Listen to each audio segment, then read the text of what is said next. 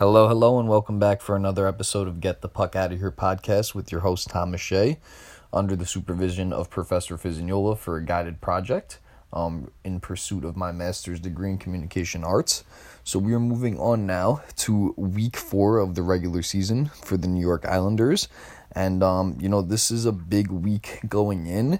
And, you know, I anticipated that there was going to be a little bit of motivation for the team because they just came back from the Western swing. And when I say motivation, obviously there should be motivation at all times, but a little more motivation than normal because this is kind of the start of a lot of divisional games and kind of a swing where they're going to be back and forth um, a little bit between home and the road before they get into a big homestand. So you really, you know, obviously we're only five games into this, I'm sorry, seven games into the season at this point, prior to the start of this week.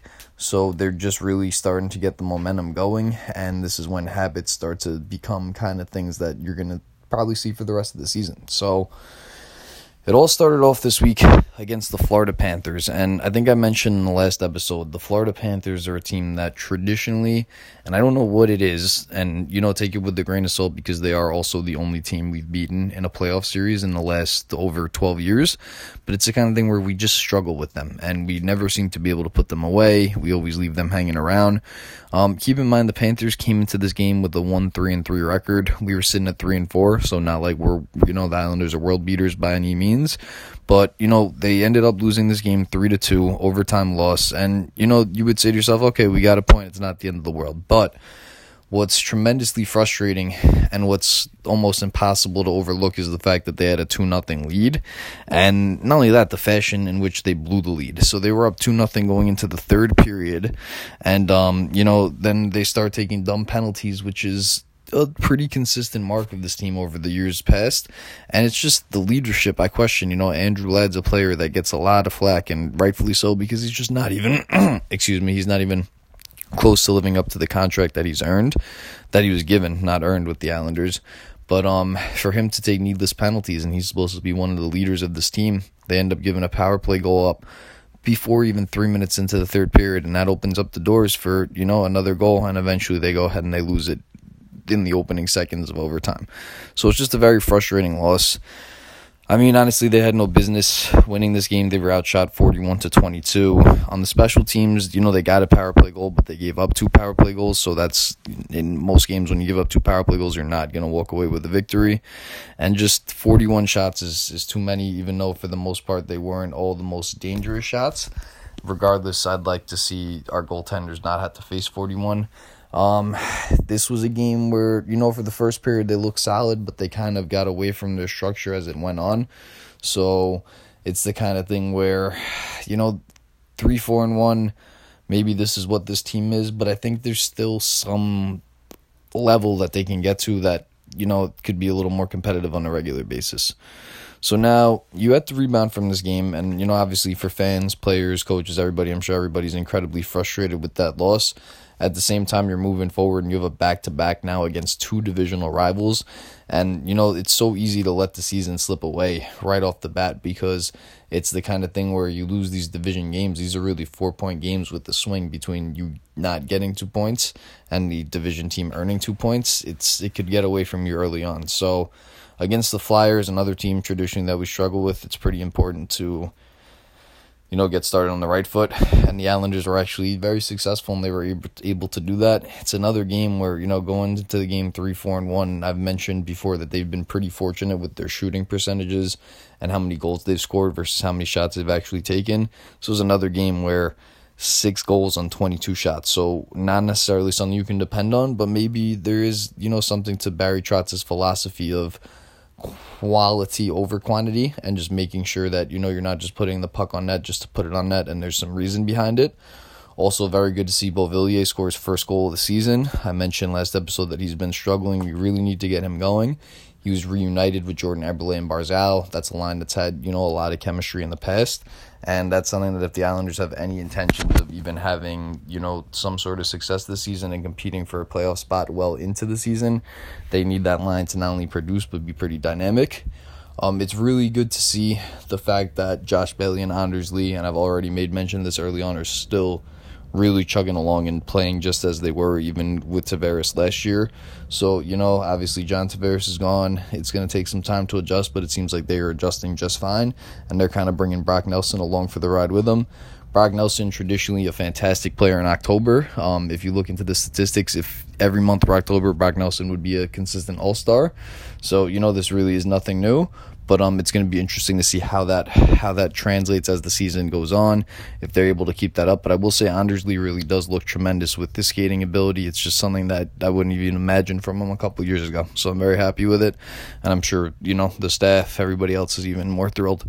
Um, another thing that's just continues to be a concerning sign for the Islanders in this Flyers game, even in a victory, face-off percentage, they only won thirty-seven percent of the draws. I've mentioned previously that it's just the kind of thing where, you know, it might not show up and you might not think of it immediately, but face-offs really do come up large, and especially for good teams, you got to win some draws at times, and it's just it's not getting done. So we'll continue to track that. Um, goaltending was, again, pretty good this game, so that's something we're not going to, you know, we're not going to harp on, we're not going to have any issues with. It's the kind of thing where Robin Lehner has been incredibly solid for us, so I like to think that when we're not talking about the goaltending much, in terms of it's a quiet game, that speaks to the team. But, you know, they've bailed us out a couple of games. This one was a little bit more quiet. So now moving on, on the back-to-back in Carolina. Once again, you've heard me talk about it. Back-to-back games are tough. It's the kind of thing you're traveling. Um, you know, you're going into Carolina, which is a difficult team. They've gotten off to a pretty hot start. They were, at the time, going in six three and one. And not only that, Carolina is a team that has been shooting at a, a pretty enormous rate in terms of they lead the N H L in shots per game, shots per period, things of that nature. Um, they're really... really getting a lot of shots on net from everywhere. So that's the kind of thing where when you play teams like that, it's dangerous because not every chance is necessarily the most threatening, but the puck can pinball, go in one way or another. Things like that happen. So it was very encouraging to see. The Islanders walk out with a two one victory, and this was a little bit of a different game. This was a tight game. Thomas Greiss continues to be the man when it comes to the Hurricanes. I guess he is, uh, you know, trained when it comes to weathering the Hurricanes. Um, and basically he was able to stand on his head for a lot of this game, make thirty-eight saves on thirty-nine shots, and very reminiscent to the opening game of the season. Stole two points for the Islanders. Excellent to see Ryan Pulock score a goal, Anders Lee two more points, and uh, Josh Bailey also able with two more assists. So they're carrying the team, and you know we're out to a five four and one start now, and not only that, two huge divisional wins. So it's just good to see.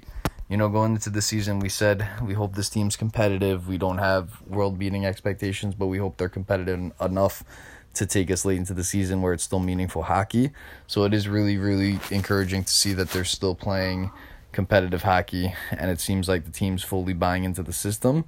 So I am pretty excited about that. Um, it was also a strong bounce back from the Florida game, in which they displayed, as previously mentioned, some some you know some flaws that had been around for the past couple of seasons. So that's tremendous. And um, I think that against against divisional teams, especially in the Metropolitan Division, which arguably, you know, some would say might be the best division in hockey, you're going to have to bring that game every night, and that's something that the Islanders have struggled with in the past is consistency. So I think if Trotz is able to get one message across, and you know hopefully he's able to get more than one, but if there's one thing that I think needs to be focused on, it needs to be the consistency of this team mentally and physically every night. They need to bring it. So I'm happy to see for the most part, I can't really say to you that they've taken any nights off. So um, that is something that I'm happy about. Also, just want to make a quick mention to the Islanders American Hockey League affiliate, the new uh, the Bridgeport Sound Tigers. They've gotten off to not the best start, but Michael Dal Colle and Josh Hosang are both producing. Those are two of the better prospect um, forward prospects we have in the system. Although they've been around for a little bit at this point, and you know they're still very young. They're only twenty-two years of age, but it is promising to see them start off hot, and uh, we hope that they're able to continue that. And not only that, we hope that at some point we are able to see them this season. And we hope that it's not off an injury. We hope it's based off them performing so well that they're, you know, basically forcing the team's hand. So that's something to keep track of. And moving forward again, it's another big week with three divisional games coming up. A back-to-back, a home-and-home with Pittsburgh, and then a home game against the New Jersey Devils. So this is the time where if you're able to put together a streak and bank these points, you know, they count just the same all throughout the season. So put away what you can, and, you know, the, Islanders tend to struggle in November. Hopefully that's a thing in the past with the new regime. But um, get these points now, and it really will make a big difference going forward. All right, so thank you for joining me, and we look forward to seeing you for next week's episode. Have a good one.